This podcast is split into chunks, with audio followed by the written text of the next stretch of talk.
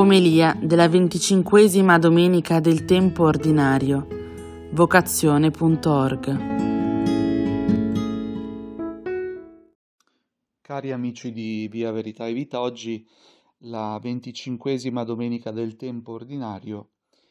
La liturgia ci parla dell'uomo giusto e vediamo che ci sono gli empi che cercano di tendere insidie al giusto, che è d'incomodo si, si oppone alle, alle azioni degli empi.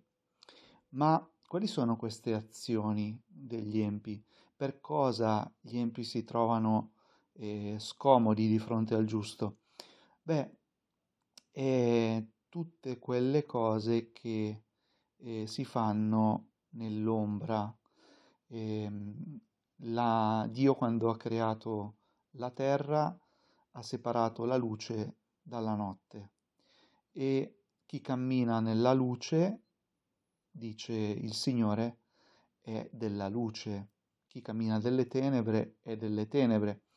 Quindi le opere delle tenebre eh, sono quelle che si fanno eh, di nascosto, le opere della luce invece sono quelle della sapienza. E qui San, San Giacomo ci elenca alcune di queste opere, i frutti di queste opere, ehm, pacifica, mite, arrendevole, piena di misericordia e di buoni frutti, imparziale, sincera.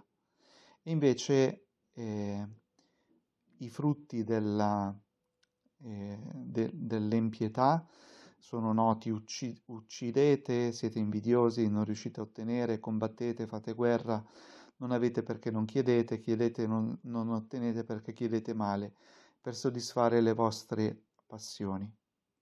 Ecco, ehm, possiamo dire che l'empio è quello che non ha accolto il messaggio di Cristo del Vangelo.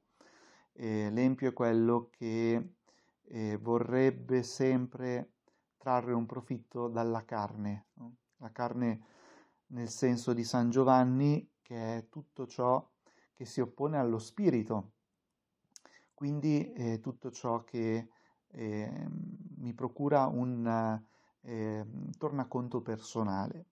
Ecco, oggi il Signore, anche ai suoi apostoli, ai suoi discepoli che erano in cammino, ehm, vuole dare una lezione vuole dire che chi segue Cristo, chi segue Gesù, eh, non eh, può pensare che tutta la vita sia una comoda ehm, eh, vacanza in mezzo a eh, benessere, in mezzo a successi, in mezzo ad allori.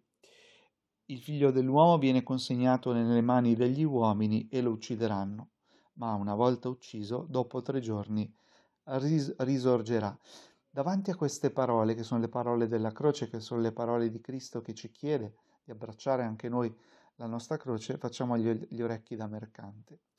E anche gli apostoli hanno fatto così, non capivano queste cose e avevano timore di interrogarlo. E il rifiuto della croce, il rifiuto di eh, capire che possono arrivare anche dei momenti difficili nella nostra vita e dobbiamo accoglierli e quindi essere presenti al presente con la P maiuscola nel presente, affrontando la realtà in ogni momento, è l'unico modo per poter vivere come un giusto e abbracciare la croce di Cristo. Vivere però con, con lo spirito delle beatitudini, piuttosto di fare il male e essere afflitto, essere puro, essere mite, essere umile, piuttosto essere perseguitato, pur di mantenere il mio cuore nel bene, nella luce in Cristo.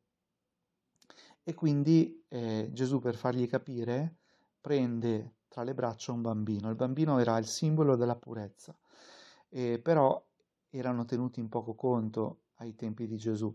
Quindi vuole fargli vedere, guardate, se voi non guardate eh, il mondo, le cose, la bellezza, la santità con gli occhi di un bambino, eh, non potete capirmi.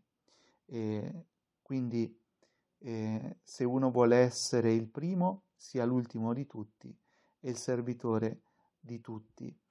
E se volete accogliermi, dovete accogliermi come io accolgo questo bambino, nella semplicità. E Dio è il Dio della semplicità. Dio ci chiede di avere fiducia in Lui, di abbracciare la croce, di non eh, complicarci la vita con macchinazioni, eh, ma di stare con Lui eh, nel presente, nel presente.